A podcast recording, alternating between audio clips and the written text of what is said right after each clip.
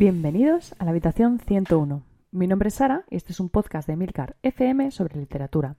Un podcast muy personal en el que compartiré con vosotros mi pasión por los libros y os hablaré de mis lecturas, tanto actuales como pasadas y futuras. Y durante todo este verano, además, os llevaré conmigo de viaje literario. Empezamos.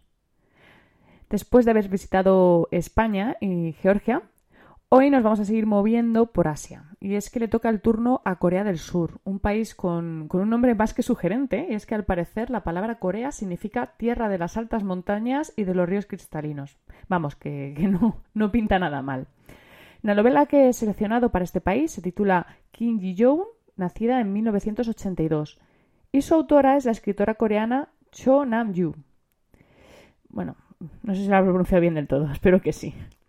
Bueno, quise leer este libro concretamente porque supe que estaba considerado como un referente generacional para la gran mayoría de las coreanas. Y no sé, supongo que si quieres conocer un país, eso puede ser desde luego una buena apuesta. Lo que no me esperaba, eh, esto me sorprendió muchísimo, fue encontrarme con una lectura que bien podría haber sido un referente generacional para mí. Y sospecho que podría serlo para muchas de las oyentes de, eh, de este programa. La novela cuenta la vida de Kim Ji-yoon, que, por cierto, además eh, esto es curioso, es el nombre más común de Corea y por eso mismo lo eligió la, autora.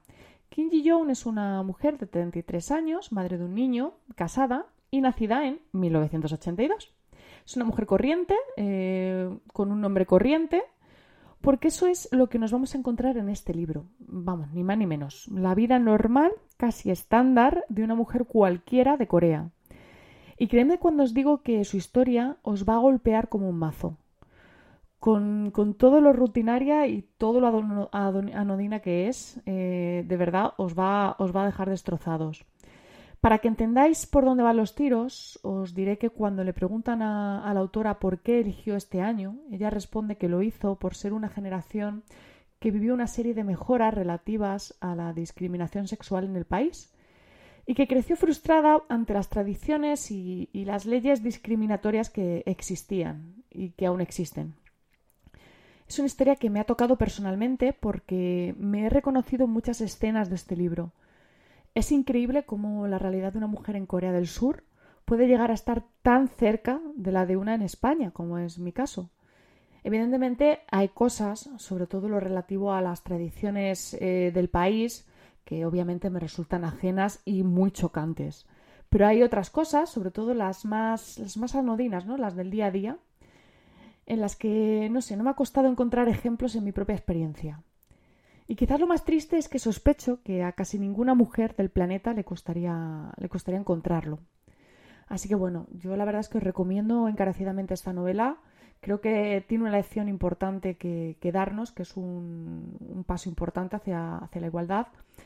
A vosotras, eh, porque os vais a sentir reflejadas en, esta pequeña historia. Y a vosotros, porque vais a tener acceso a una perspectiva única de, lo que implica nacer mujer. Y bueno, este ha sido nuestro destino de hoy. Espero que os animéis a leer esta novela. Creo sinceramente que es una lectura necesaria en los tiempos que corren y una buena manera de conocer la realidad de, muchas mujeres en este país, en Corea y en muchos otros. También os quiero pedir un favor, si os está gustando este, esta pequeña aventura veraniega, este viaje, me gustaría pediros que lo compartáis, que se lo contéis a, vuestros conocidos, a, vuestros amigos, a gente que creáis que le puede interesar descubrir libros de, otros autores, de otros países, salir un poco del esquema de siempre. Y nada, mucho, muchas gracias por, el tiempo que habéis dedicado a escucharme. Tenéis los medios de contacto y toda la información y enlaces de este capítulo en emilcar.fm barra habitación 101, como siempre. Dejo los comentarios abiertos a sugerencias, países y libros para incluir en este viaje.